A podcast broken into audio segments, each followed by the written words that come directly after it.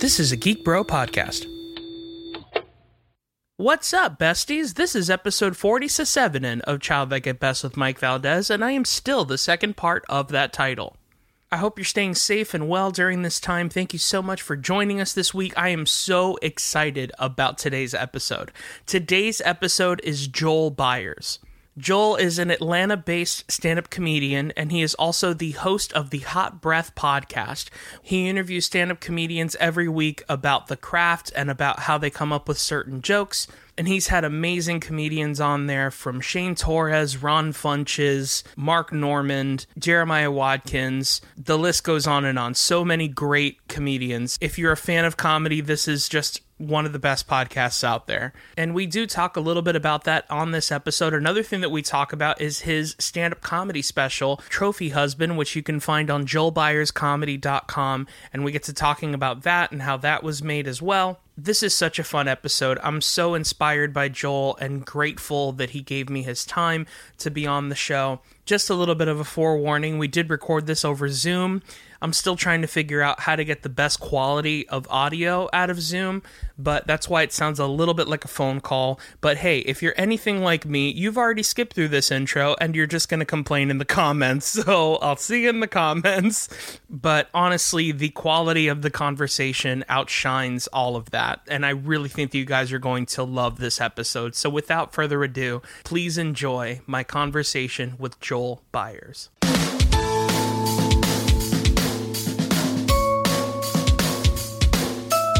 You know, it's funny because I've been following what you're doing through Hot Breath and all that kind of stuff. And it's so interesting how, like, there's a lot of people who would say that this is kind of making their work a little bit more difficult, but I think you're working more than I've ever seen you. I mean, yeah, I've really, it, it's kind of, it's been helpful in terms of like, well, there's no need to be pursuing bookings because nobody Right. knows when that's coming back. So I've really shifted all my energy into just, oh, let's book guests and Yeah. let's double down on the podcast. And, you know, I'm really trying to do a lot in that Facebook group. Are you a member of the Facebook I am, yeah, Okay, absolutely. yeah. Yeah, so yeah, I'm trying to do a lot in that and just cultivating the community of the podcast. So really just throwing all my energy into the podcast and it seems to be working. Yeah. So, I'm a real big fan of the Hot Breath podcast and all that stuff. So we like to roll in um, in this whole thing. So I'm just going to ask you the first question that I usually ask all of my guests. Where did you grow up? I grew up in Summerville, Georgia. It was like Mayberry with meth Okay. and a small town in North Georgia. I was born there and then kind of moved to a place called Dallas, Georgia, or in first grade. Wow. and uh, then just kind of slowly got closer and closer to Atlanta, which is where I live now. Yeah. It's funny because my sister went to Rome, Georgia. And oh, yeah, dude, Georgia is just so lenient with what they name their towns.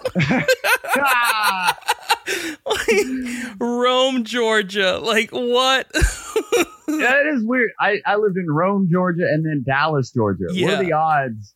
Because, like, yeah, Rome, Summerville is like a, a town within Rome. So it's all in the same town. It's all in Chattooga, Yeah. Chattooga County. oh my gosh, I'm so glad I escaped. Uh, yeah. so, what kind of a kid would you say that you were growing up in school? Like, who did you sit with at the lunch table? That kind of a thing. I was always able to adapt to my surroundings. Like I was always kind of friends with everyone. Yeah. I think because I maybe changed schools several times that I was kind of forced to adapt to whatever social environment I'm in. So I was always just, my mom always kind of instilled in me, you know, rooting for the underdog, being nice to everyone and really making everyone feel welcome. And I kind of instilled in how I would socialize as a kid growing up, which was kind of the more the funny kid. You know, I was voted wittiest in high school and Okay. I'd always wanted to be a comedian. So I was always kind of the kid that in group projects, I was the kid that kept everyone distracted with laughing. So they didn't notice how much I wasn't working. Right. That Yeah. was me. I can relate to that for sure. yeah, yeah, yeah, yeah. So, being a comedian came to you at a very pretty young age, you would say, or wanting to be, at least. yeah, wanting to be was something I always wanted to do, but I didn't decide until, you know, I was about to graduate college and figured, hey, might as well try it.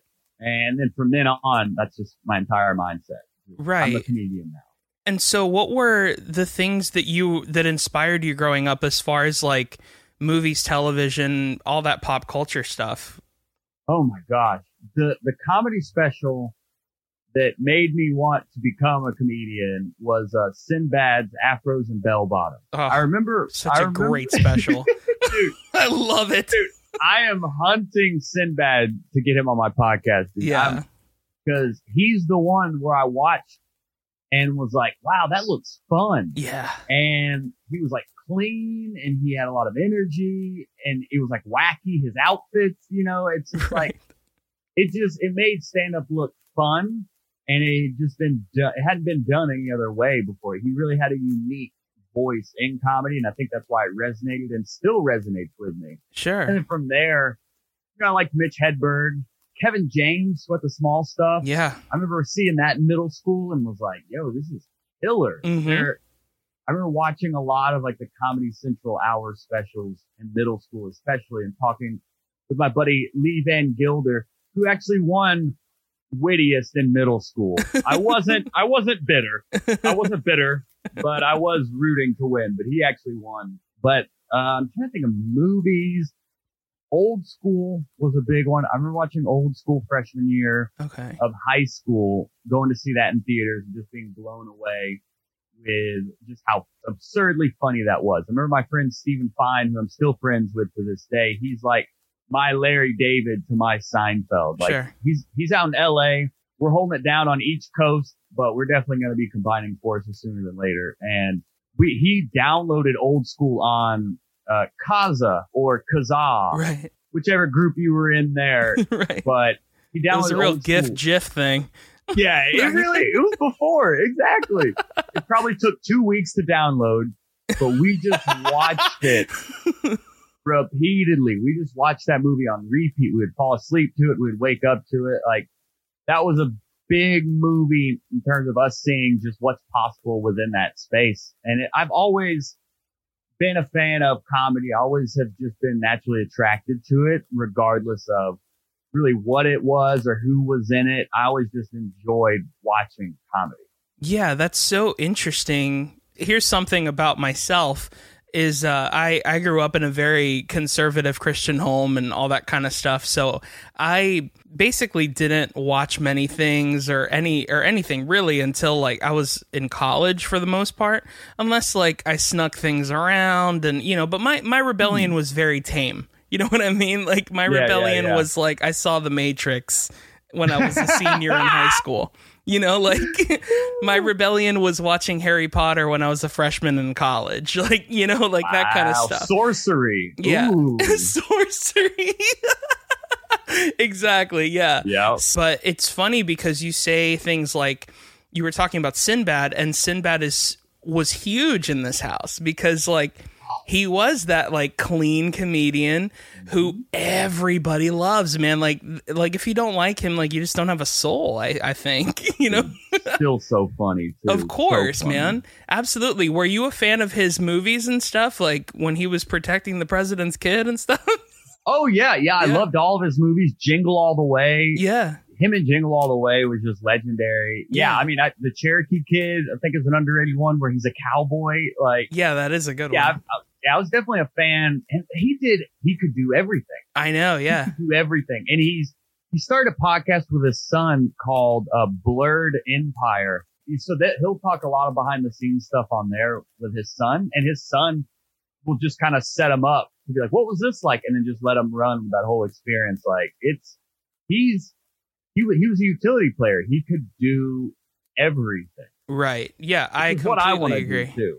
Yeah. Absolutely. I uh, a big one for for us was House Guest, that movie. You remember that movie with Phil I Hartman and didn't him? see that one. Yeah. I I just heard them talking about it on their podcast, and I was like, I need to see that because Phil Hartman is a genius. Gosh, I would say I that's know. probably the best of the Sinbadiverse in in movies Really? at least. Yeah. Okay, It- he to check it out. plays he plays probably the closest to who he is on stage in that movie and it's just so awesome and just hilarious. Like there's no real way to describe it. But yeah, him and Phil Hartman are just great. Plus, like one of the kids from The Sandlot was in it, so it's Wow. great. You know, I've got to see it. Yeah, I've got to see it. yeah, it's it's a real good one.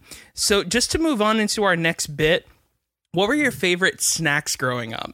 Dude, when I saw that you had cereal on this show, dude, when I tell you I'm a serial killer, Okay. don't.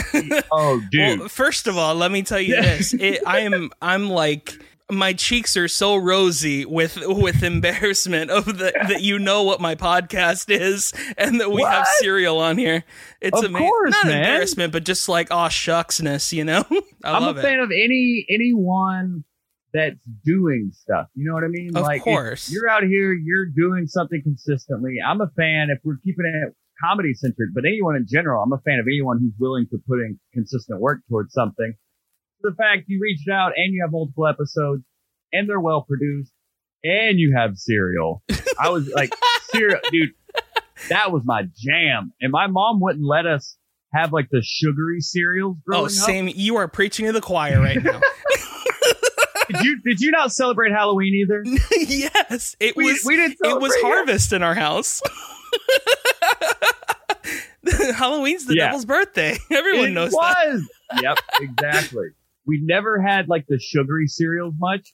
We would have like corn flakes, which means Joel makes it glazed flakes, where he just douses it in sugar and then drinks like this sugar soup at the end of it. Yeah, dude, that was cereal was my jam, and it still is. Like, I can't keep it around the house, or I'll just eat all of it. I'll just sit there and eat all of it. Like, I, it must be like some suppressed childhood emotion that anytime I see a box of cereal, I have to eat all of it before breathing again.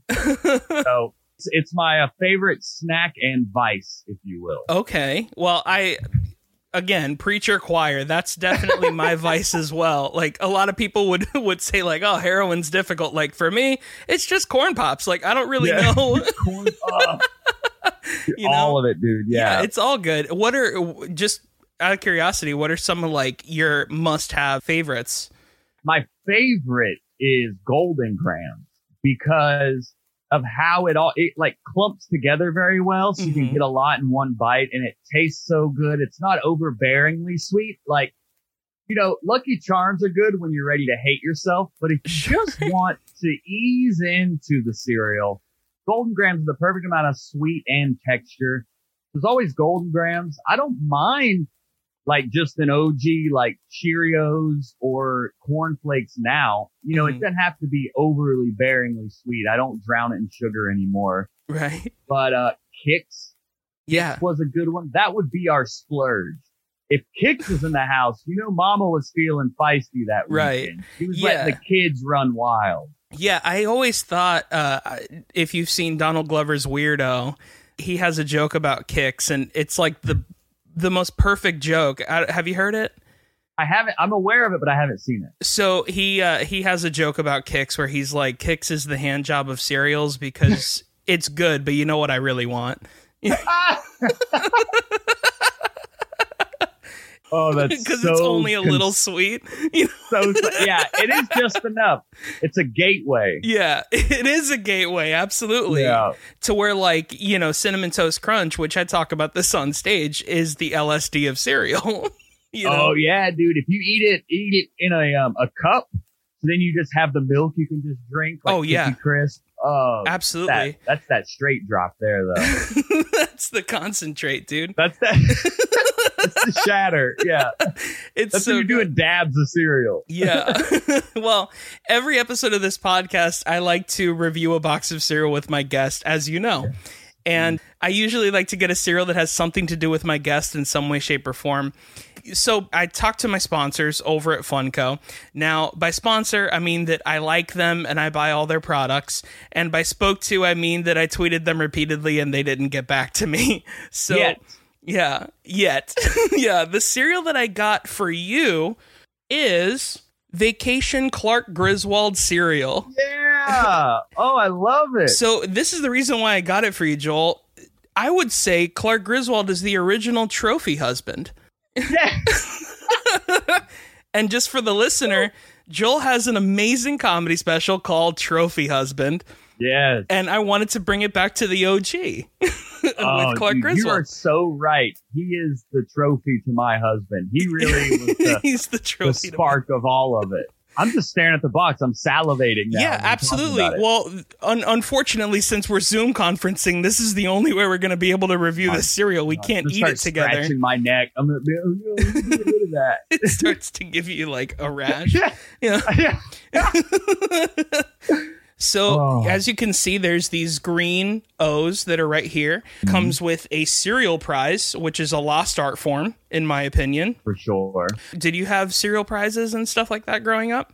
I don't ever remember like having many cereal prizes. Like I don't remember like cornflakes or any of those really having cereal prizes. Man, you want to hear something nuts? I talked to my mom and she was like, "Oh, the cereal prize when I was growing up was a 45 vinyl record." And I was like, What? They just put 45s in cereal boxes? This is crazy." You now know? it's a choking hazard. Now it's just a toy kids can choke on. exactly yeah so if we uh, if we turn it to the back right here uh, it has the griswold house that is now a maze Classic, a Um, it's- game on the box. Yeah it's a really good box of cereal now it would be fun to review the cereal joel but it would be way more fun to review the cereal as clark griswold why not review it as the person on the box and granted uh, when i edit this all together there's going to be music behind it it's going to be amazing uh, okay, good. That'll yeah. make it funny because I don't know how I'm going to do this. But you know what? It doesn't matter. At the end of the day, we're a comedy podcast. If it's bad, it's funny. So it doesn't. there's really no All way of losing here. That's So true. yeah, man. Whenever you're ready, and as best as you possibly can with the information that I've given you, you can review this Mm-hmm. serial as Clark Griswold. Getting a character here.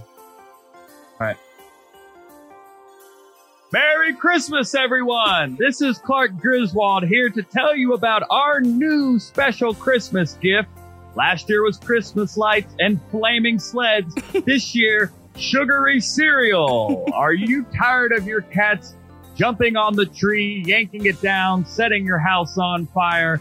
Well, get your kids high on sugar so they'll do it instead. we have these gorgeous green O's that you can start throwing at your trash cousin who throws up in his RV. You can use these sprinkled all around the front door so when they try to sneak up and ruin your Christmas, you hear that crunch of Christmas past and learn to not answer the door ever again. Merry Christmas, everyone! Ha, ha, ha. I love it. That's so good. Clark Griswold cereal, ladies and gentlemen. they said you, it couldn't thank be done. They were probably right, and we did it. We- Oh my god! Showed you haters. Showed you. Man, that that impression started off my favorite way to start off an impression. Hi, I'm whoever I'm impersonating. Exactly. you just have to. That's what SNL does a lot of the time. exactly. They're like, Yeah. oh, now I know who they are. Okay. Right. All I needed was my hat, and that would have nailed it. This episode of Childlike at Best with Mike Valdes is brought to you by the Crunch Cup. Save time in the morning by taking your cereal on the go. Simply add cereal to the inner cup, milk into the outer cup, screw on the lid, and you're ready to crunch. Eat cereal in the car, at your desk, or anywhere else you want. Go to thecrunchcup.com to purchase what I think is a genius invention and use the discount code MikeValdes10. That's Mike, M I K E, Valdes, V A L D E S, the number 10, to save 10% off of your order. You can also sign up for their monthly giveaway to win a year's supply of cereal. So, what are you waiting for? Go to thecrunchcup.com and use promo code MikeValdes10 to save 10% off of your order. The Crunch Cup, it's better than spooning.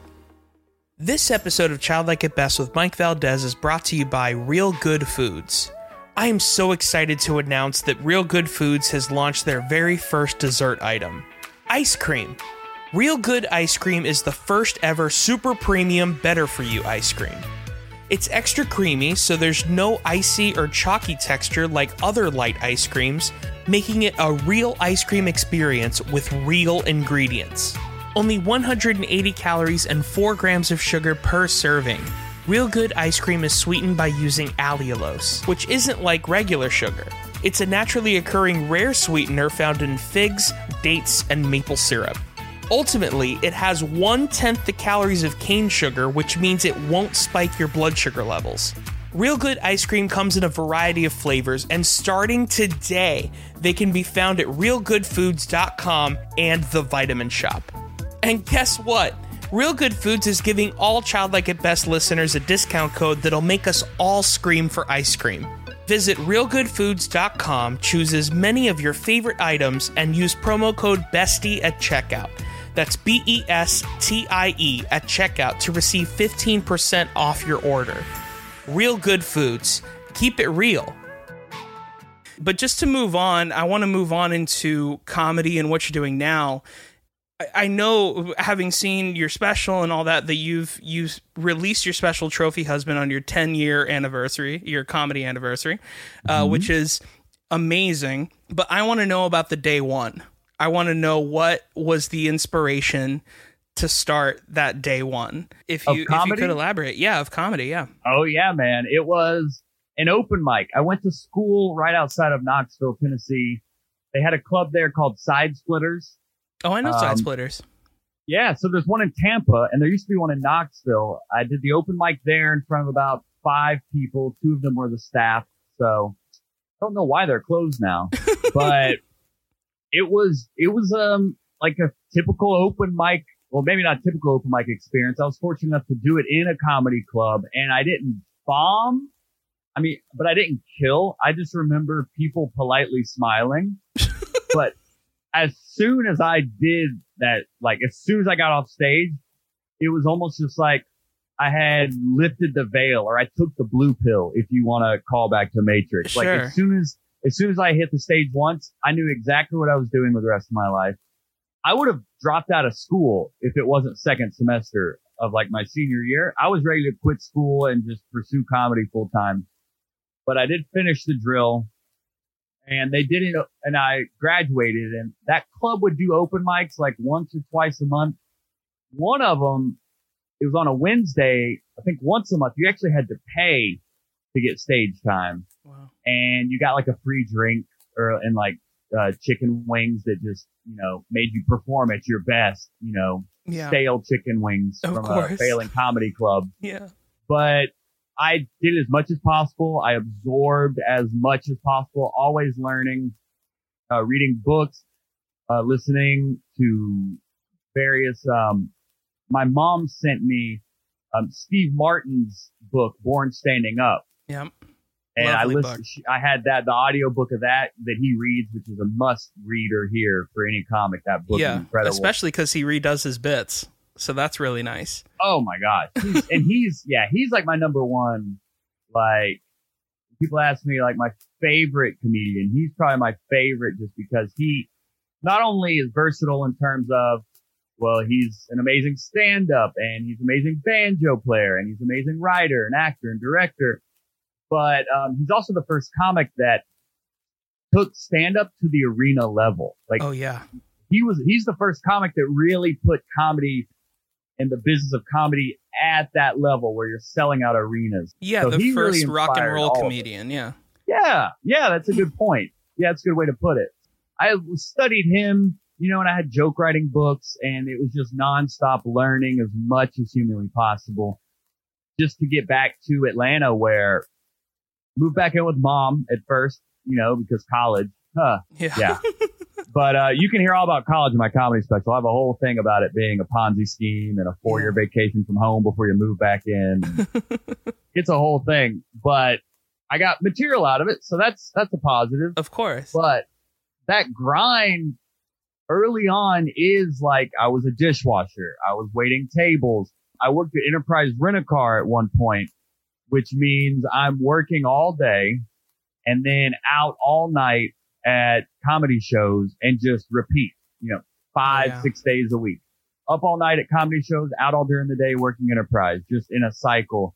And that's part of that early grind for comics. And the number one piece of advice I have gotten starting out, and it still rings true today from over 200 comedians I've interviewed, all the way from me hearing a feedback in an open mic to interviewing Cedric the Entertainer is you have to get on stage. As a comedian, you have to get on stage as much as possible. So that's what I did. I was looking for any stage anywhere, whether that be a comedy club, a strip club, sidewalks, you know, I've performed anywhere, anyhow, in front of anyone. And luckily Atlanta had shows multiple nights a week that I could get up at.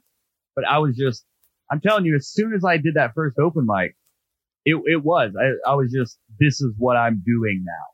Yeah. There's no turning back. And that's really where it all started with trying it once, getting, itching that back, like the back of my brain where I was like, I should be a comedian, but why would I do, or who am I to do that? But as soon as I did it, that back of the brain became like my entire reality and I haven't looked back since. That's amazing, man. I I love that. I have somewhat of a similar story. I you know, when I started, I started in Los Angeles and I kind of fell into it backwards. Um Hmm. because technically, you know, and it makes a lot of sense uh, to a stand-up who sees me on stage. They're, they're like, "Oh, you're an actor, right?" And I'm like, "Yeah." So Ah! so like that's because really a lot of, and I'll and I'll be the first to tell you because it's just the truth. The reason why I write setups or anything is just to give a reason to the stupid thing I'm gonna do for three minutes. you know what I mean? Like I just love I love being silly. Like that's really what I like doing. But yeah, I, I fell into it backwards, and it's so funny how you were talking about like working at Enterprise and working in all these places. Man, I was working at, on on Hollywood Boulevard, and not not to mention, I started in L.A., so everyone's the best. You know, so Mm. Oh my it's either get good or get out. You know, like that Right. kind of thing. And it did the opposite effect for me, where where most people would be like, everyone's too good. And I was just like, no, man, I want to be as good as these people. And it just made me fight. Like, and I just wanted to fight Mm-hmm. and fight and fight. So I definitely can see where you're coming from when it comes to that for sure. So Yeah. there's a question that you that you have on your podcast for every comedian that is great, which is what is your biggest bomb story? And I don't know if I've ever heard yours, so I would Oh, love yeah. to hear a, a bomb story or stories. Oh, if yeah, I mean it. Uh, and I do always ask my guests this, just because everyone bombs. You know, everyone has a show. I mean, everyone has several shows where it just doesn't go your way. And I've been doing comedy ten years now, so I have several. But I mean, I've there's a club here in Atlanta called Taboo. It was a nightclub. I was sharing the stage with couches and hookahs. I don't know wow, why I bombed yeah, but it it was called Taboo, and I got booed Right. at Taboo, yeah, and it it be, it came down to me just like not connecting with the audience, me just like talking at them, you know, young comic mistake, and it started out with me just going up there doing my silly material, whatever it was at the time, and then it's just quiet, and then you know it, it, it's still quiet, and then I kind of hear some rustling. And then in the back left corner, I remember just hearing a lady just go, boo. and then I was, and then I kind of looked, but I just kept going, just doing material, not even addressing the moment, what's happening. Then I hear over in the right corner, a boo. And then they slowly start to get closer and closer, filling up the room until the whole room is booing me. This, this was a good experience though, because it forced me to be real and in the moment because what I then did, I didn't get off stage and be like, yeah, you're right. I started booing them back and then I actually sat down on the couch and was like, I still have three more minutes. So we're just going to boo through this together. and that actually made them stop booing. that's so funny. Now, That's kind of a substitute teacher way of looking at it. yeah. I'm gonna sit here and boo with you until we stop. I it, it, I remember the lesson being, yeah, be in the moment with the audience Yeah. and react to what's happening mm-hmm. because I mean, a lot of young comics, it is like, I'm getting this five minutes out regardless of Yeah. what happens, word for word. So it's important to be more flexible on stage, but the only way you're going to get more flexible on stage is by being on stage a lot more, Yeah. just getting confident and more comfortable on stage. And part of that growing process is getting booed or bombing and being okay with it.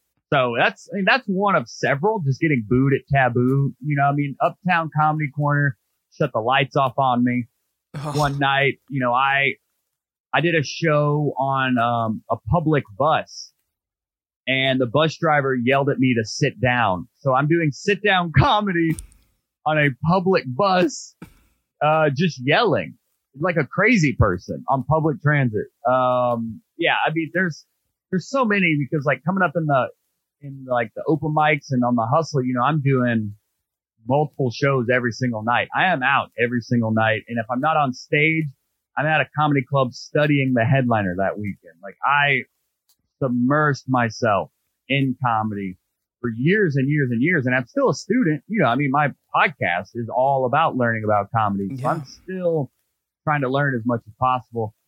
But along the way, there's going to be some bombs and that really weeds out people. You know, comedy's booming right now. So a lot of people think they can do comedy, but the reality of comedy is 11 p.m. show. You have to sit there for an hour and a half waiting for your three minute spot that you then bomb and then have to be up in five hours to your day job. Are you willing to do that? Yeah, that's so true, man. Mm-hmm. And, and so to kind of go to the other side of the pendulum, I kind of want to know about some of your best stories what are mm. tell me about the times where you were just like, this is it. This is what I've been doing this for. Yeah. Oh, I just got goosebumps thinking about this one. That this, this is gonna be a good one. this was maybe three years in. This was just a moment where I realized I'm on the right path. I'm on the right track. Like I, I am supposed to be doing this. It's like three years of that grinding paid off on this show where I did I did a church show in front of 1800 people and, um, it just went like everything worked. Like first line to last line, everything worked. 1800 people, dude, like the laughter you get from that many people and how it rolls. Like you can hear in some jokes, a joke start on the left side and then it it kind of fills the room as the laugh spreads. Like I can still like see the room and hear the laughter of just that wave of laughter you get from that many people. Everything yeah. worked. And it was that moment of like, oh, I was in the zone. I felt it. And then the guy that actually booked me for that, his name's Griff. He's a morning radio DJ with a uh, Get Up Erica Campbell. He's actually the officiant at my wedding as well, where he actually booed me he booed me at my own wedding because I was crying so much that he actually ended up booing me. Uh, but that story's in the comedy special. That, that story's in the comedy special. Y'all can go get that to hear the full story. But that was really the show in front of that many people. And it went so well that I was like, oh, I am on the right track. This is worth all the work. And that's what's so crazy is in comedy. We're all chasing those shows like there was probably a show a little bit sooner than that. I did it like an open mic at a comedy club that was connected to a go kart track, you know, one of those. Sure. and I was opening up with like mustache jokes. I used to have a mustache, you know, and three, I remember every single joke hit. It was just one of those, you know, sometimes you just catch it. You just catch that wave and everything is clicking. I remember that show being one where I was like, oh, this is working. Every show up to that point had been kind of like, oh, okay, we're, we're staying consistent like we're supposed to be. We're on stage and we're writing and we're showing up. But that was the show where I was like, oh, these jokes are killing. And then they never work again, you know, or whatever. Hmm. but we all have those shows. We're all like chasing that dragon of like that next big one. I think what keeps us up at 11, 1 a.m. grinding out at open mics because we're chasing that next big show. Yeah. And that church show was really the one that's like, this can be more than just a comedy club show at a go-kart track, or this can be more than a coffee shop open mic that you're yelling over the, the barista grinding coffee beans. Like this is like, um, a tangible and feasible career that you can entertain thousands of people at once. Yeah, absolutely. Mm-hmm. Have you, by any chance, have you seen Crashing? the HBO show. Yeah. Yeah. Oh yeah, yeah, yeah. I talk about this all the time, but there's a scene in season one or two, I, I forget, but he does a an alt room and he's doing his jokes and his jokes are just like are doing really well. And he says into the microphone, he goes, Oh, I'm I'm sorry, I'm just not used to people laughing. Yeah. And dude, I can't tell you how many times I watch that scene and I just burst into tears because I've had that feeling. I've had that Mhm. feeling before where it's just like you you go sometimes weeks, sometimes months not even thinking you're funny and you're Yep. still doing it. Because you're Yeah. just like if I don't, then what else do I have? And I think it's important to know that like you're not alone.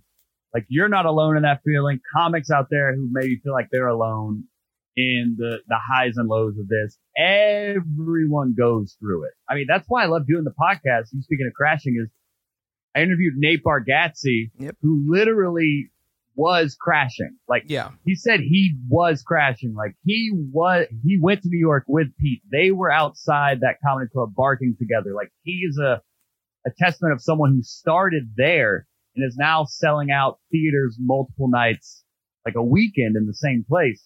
Yeah. But it all, he all started with that barking and just no one caring and is this worth it type deal.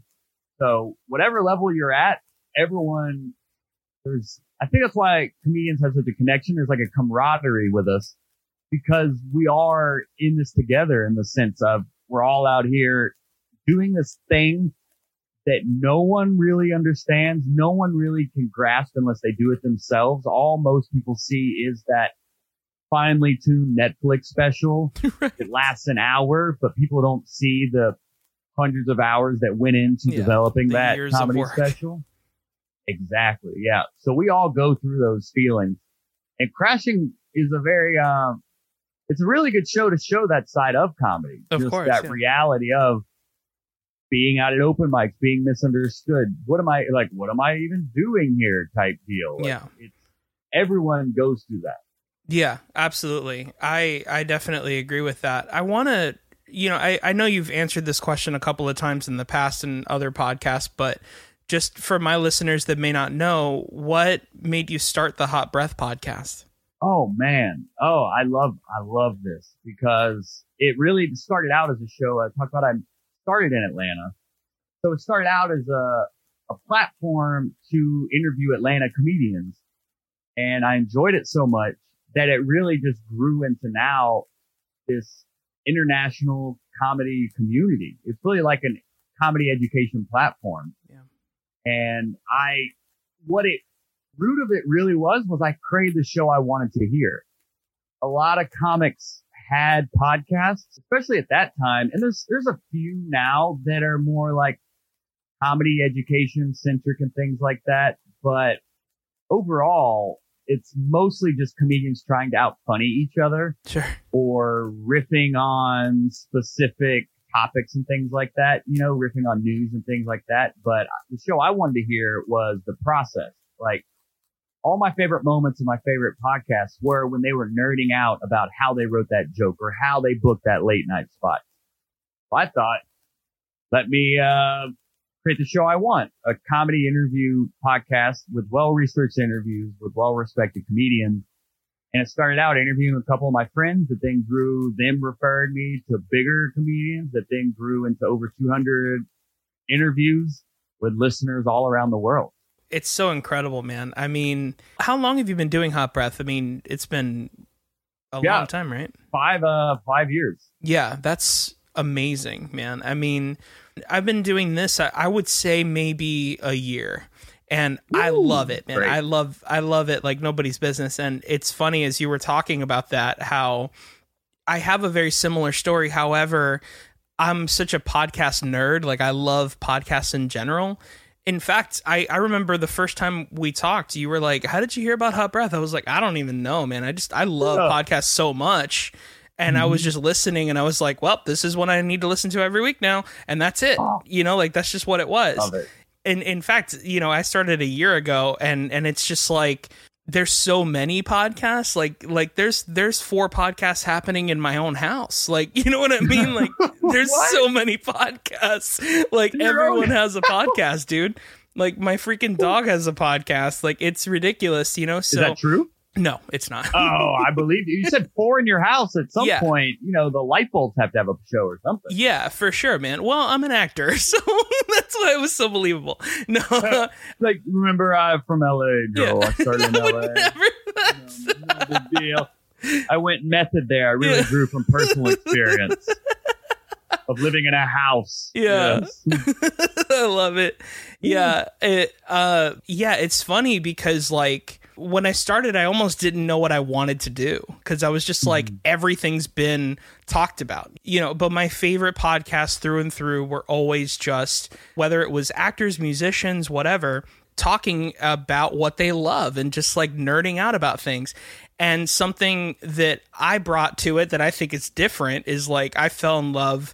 I, I just in personal conversations, I, I like finding out how people grew up. Like I, I really mm, think that that's great. important. I think it's yeah. important for who you become. And I also like to wonder if the child version of you would think that you're cool if they met you. You know what I mean? Like, I think that's a really important yeah. question, you know, yeah. because then you actually know if you're happy with what you're doing, you know, like that kind of thing. And that's why I started this whole thing. And of course, you know, I brought cereal and all that stuff just because it's a, it's a hook and, you know, whatever, you know, and but, uh, but at the end of the day, like, I'm you know, we're all just doing, we're all just copying Marc Maron, you know. yeah, but that's why it's important. Like you saying, there being so many podcasts right now, and I'll do podcasting workshops and I'll do Skype coaching sessions with people that are trying to find like their audience in their podcast or just figuring out even how to start one. And the number one like advice is like, yeah, create the show you want to create. At this point, there are so many podcasts. There's uh, I believe 750,000 podcasts on iTunes now. So at this point, the, the metric for success is not let me become Joe Rogan. The metric of success is let you find your audience by creating your unique show. So you have a unique angle with it. You're not trying to do just another, just general discussion podcast, childlike at best. You know, when you emailed me, you had a specific vision and reason why you wanted me on there. Mm-hmm. And the same thing, what I do with my podcast is it's not just another comedian's podcast. On here, you know, we get to talk about comedy in a very competent way, which is really what comedians love to do. It's yeah. what comedians do a lot of the times in green rooms and things like that. So I'm just giving us a platform to really document these great comedy minds and their process that a lot of people don't normally have access to. Yeah, it's so it funny. all starts with that. What show do you wish existed and then create it? Yeah, it's funny you say that, man, because like more than anything, that's really what I feel especially lately when I listen to Hot Breath where it just it feels like I'm backstage and everybody's just talking about the craft and that's like one of the reasons why I love it. You know, because it just wow, it's especially especially as a comedian. You know, it's just it's kind of like it's kind of like a, a magician you know, who listens to co- to podcasts about magic, you know, of course, where it's yeah, just yeah. like, yeah, dude, that that trick is pretty hard, but I mean, I know it's I know it's hard because I try to do it, you know, like that kind of thing. Right. Like it's almost like you know the tricks or whatever, but it's just kind of cool as to like oh, but this is his take on that trick or or that kind of thing. You know, that's what it feels like to me. I think I've heard you say this before, which is like the perfect elevator pitch for Hot Breath. If no one's heard it, is it is inside the actor studio for comedians. Yeah, and that is just yeah. the most accurate way of putting it. Like I absolutely love it. I would be remiss if we didn't talk about Trophy Husband. I want to talk about yeah, okay. I want to talk about the special, man. Dun, yeah. so as much as you can, or as much as you want to get into, like what yeah. what was the inspiration for it, that kind of thing. Yeah, I mean, I've I released it on my 10 year comedy anniversary, uh, which was February 1st of 2020, and I knew I wanted to record an album. Actually, my goal in 2019 was to record a comedy album Mm-hmm. because I was really starting to think about my career and what I was wanting to do with it. And I like, I want to be a great comedian. So what do great comedians have? Well, they have an album. So I made that my goal for 2019. And then a listener of the podcast actually heard this and was like, you know, I have a production company. We can just make this thing a special. So Wow. it kind of really quickly evolved into this is no longer an album. This is a full blown comedy special we're going to be shooting thanks to the Hot Breathiverse. A fan of the podcast was like, no, let's make this a comedy special. Let's do it right. So it all started from me wanting to record an album. And that's the easy part. You know, now it's like, where's it going to be? What are you going to do in it? All of that. But it all started with, let me get out of my comfort zone. Let me keep pushing myself. Let me document this decade of work I've put in into a piece of art that I can be proud of.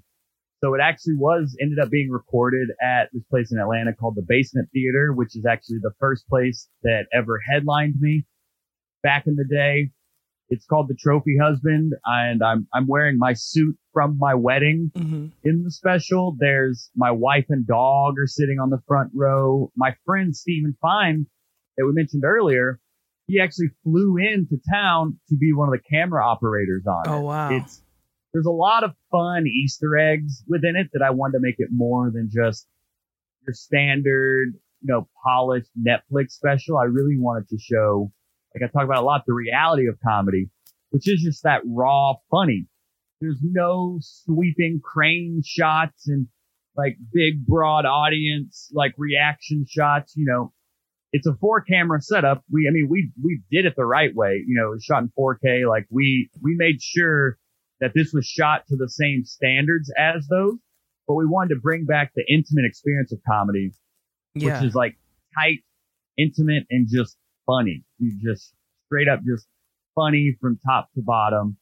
And I could not be more proud of what ended up happening with it, all the way down to even I forget my jokes at one point. I leave that in, you know, we forgot to set up a camera at the beginning. So we had to retake the opening. I left all of it in just because I want it to be authentic. I want it to be real because I think that's comedy at its best is when it is authentic and real of course. and not this completely polished, untainted comedy special that these comics are like recording these things like five times and then just piecing together only what they want you to see.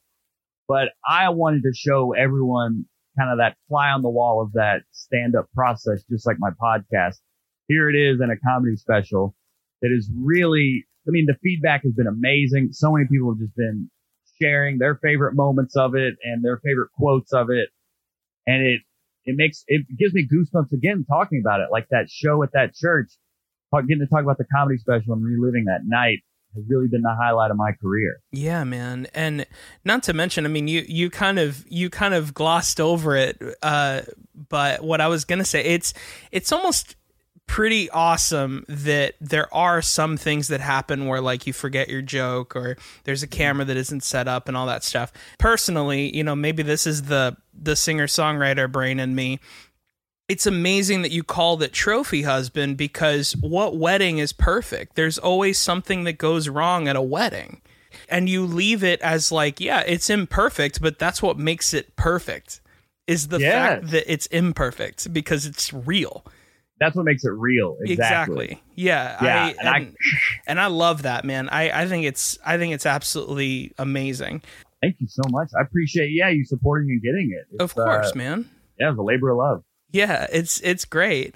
So just to and which by the way, thank you so much for your time and for talking to me and this is Mike, this course, is a huge dude. I was thrilled that you reached out to me. Yeah, man. Well, I was thrilled that you answered. This is a huge deal for me. I- I'm going to ask you this because we glossed over it, and I and I'm just interested in what your answer would be. Do you think that the child version of you would think that you're cool if if they met today? I have to say yes. And when you said that, that really, I had never looked at it that way. And I was taking a moment of like pause inside when you said that. I was like, that makes me really proud to say and almost makes me want to cry, right? Like I, Dude, I actually do hell feel because it does like now that I'm 32 And you saying that really resonated with me of like, wow, you know what? I would think I'm cool, which really makes me like, it adds a whole new level of gratitude for where I am now and a whole new appreciation for just where I'm planning to go with my life is, yeah, I am on the right track. My, my kid self who was like sitting there, like the, my first official gig was actually, my mom tells me at a church where I stole the microphone during, and this was like maybe even before I was in school. I stole the microphone during a church play and started babbling into it. and apparently it killed. Still my best gig to date, but it, uh, that kid would think the, the grown up now is still cool. And that, that's, that's yeah. very gratifying. I appreciate you for, um, sharing that moment. That of course, awesome. man. I mean, honestly, I think that that question, which the the only thing I, if I were honest with you, I wish that I remembered to ask everyone this question because it's like, it's one of the things that helps me. It's just personally, like once I thought mm. about it, I was like, man, that is so accurate because I do a bunch of other things other than comedy. You know, I, I'm an actor, I, I'm a singer songwriter, I'm a whole bunch of stuff. And when I do these, when I go to auditions or whatever the case, and I'm like, man, I'm never gonna get this, and I'm not good enough, and you know, you're constantly being reminded that you that you're not good enough, and sometimes it really helps to remember that the child version of you would be like, You're getting auditions? That's awesome. Right. You know what I mean? Or even like, Oh, yeah, I got two callbacks, but I didn't get the gig, where it's like, the child version of you would be like, whoa, man, you made it that far. Like, you should at least be proud of that, you know? It really is a, a really important way of looking at things. At least I think so. Now, just to ask you the last question before I let you go here, I've been asking this to all of my guests during the quarantine just because I'm curious. Where mm-hmm. is the first place or the first thing you're going to do once this whole quarantine thing is over, comedy aside and things like that? Like, just of I just, course, I, I think it's really a visiting family. Um, oh, really? Okay. I, yeah, I mean, I was just it was Mother's Day this past week, so I was talking to my mother and I was talking to my grandmother, mm-hmm. and just I really think visiting family has become my like top priority as we've been doing like Zoom calls with each other. What's funny is my mom and sisters and I actually did a Zoom conference and you can screen share in Zoom. So we actually watched my comedy special in a Zoom conference. I love it. um, and getting to talk to, to my in-laws as well. And they're, they're up in Tennessee and you can only really see them through a screen.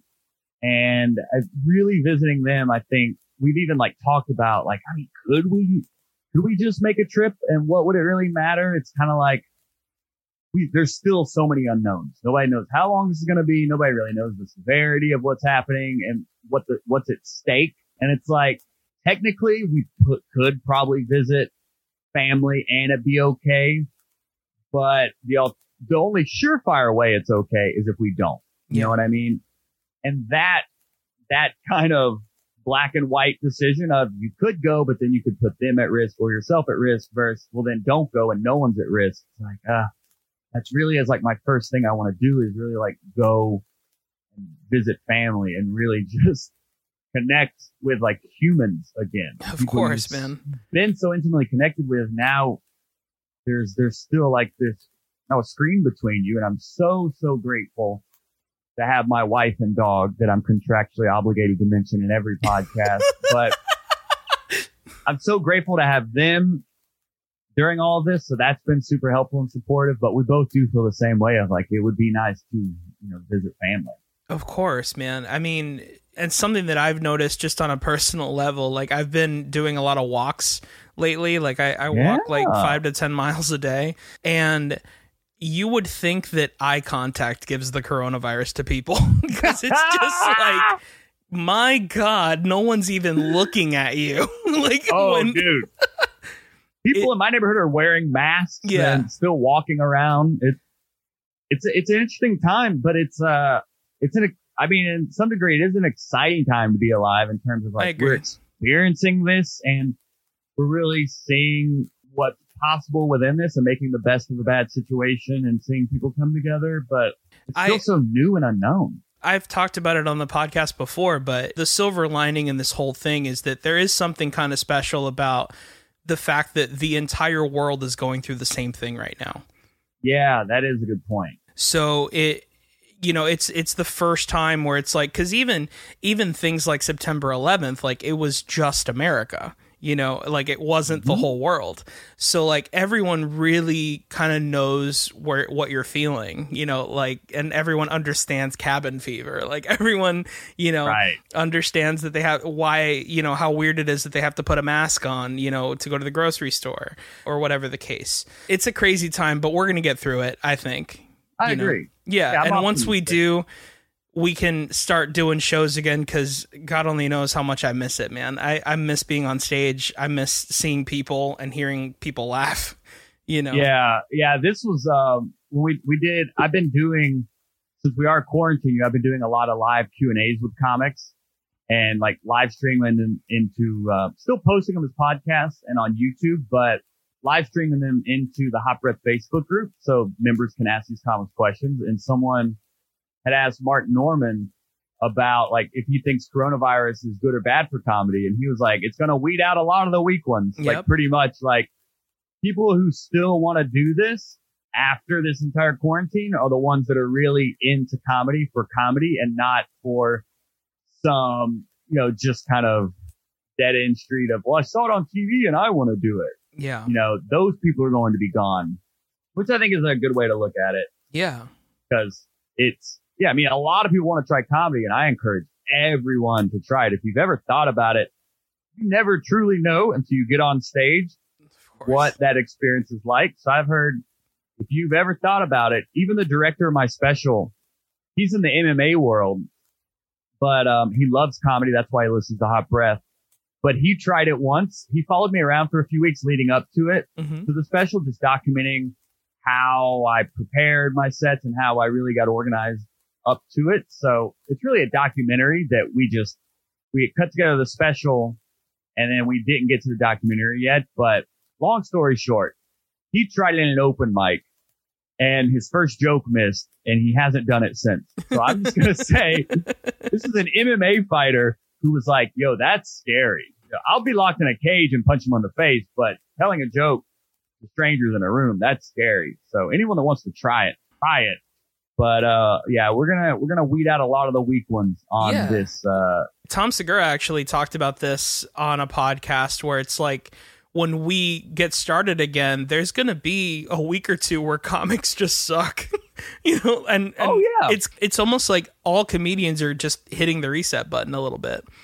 Yeah, because like we said at the beginning of this, is like the number one piece of advice was you have to get on stage mm-hmm. because comedy is this language that you can really only practice on stage in front of an audience. Like mm-hmm. a mirror doesn't speak the language. It has to be from an audience. So we're all out of practice with it right now. So it will be interesting as we all come back and just start bombing.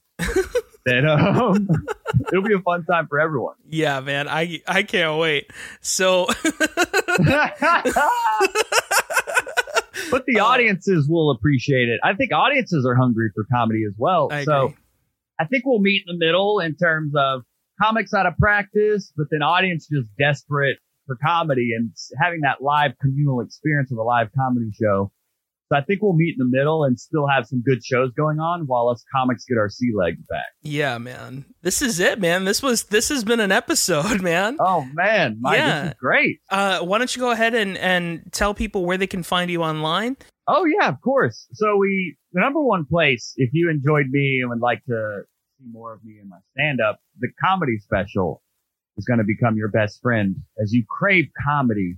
This will quench your comedy thirst. It's available on my website.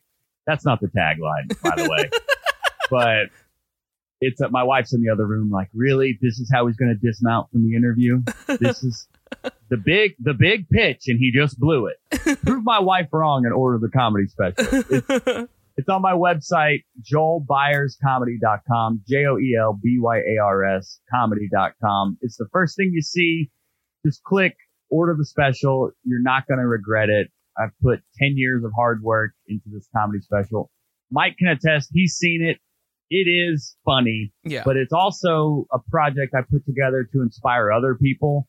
To invest in themselves. Now more than ever in quarantine, people have thought about doing like a side jewelry business or put together like an Etsy store for their doilies or whatever. hmm It's like now's the time to listen to that voice in the back of your head and make sure that the child's self that we talk about would be happy to where you are.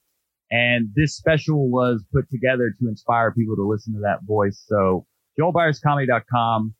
It's pay what you want, whatever you think I'm worth. Go support it. And the podcast is called Hot Breath Podcast. It's available on wherever you listen to your favorite podcasts. And it's also available on YouTube. I love it. And on Instagram, it's Joel Byars Comedy, correct? Joel Byars Comedy and Hot Breath Pod on all social media. Awesome, man. So for me, you can find me on Instagram at Mike Valdes. You can go to Twitter, and I am at I am Mike Valdes. You can go to whoismikevaldes.com to find out the answer to that question. And yeah, if you want to listen to my music, you can go on Spotify, Apple Music. It's Mike Valdes and the Noise. The name of the album is Dreamer. And that is it, ladies and gentlemen. This has been an episode. Thank you so much for listening. Subscribe, tell all of your friends so we can grow this family. Bye, besties. Yeah, We did it. Woo! Great interview, man. That was very, very good. Nice Thanks, job, Mike. man. One of like your your kid thinking you're cool or not. I was like, man, that is a good one, dude. Thanks, man. I really love that. That was a, that was a fun moment. I definitely think that it's really important that we talk about things like that because it can get us out of the valleys and it can make us really appreciate the hills. Totally so, agree. That was a Geek Bro podcast. For more podcasts like this one, visit geekbro.net.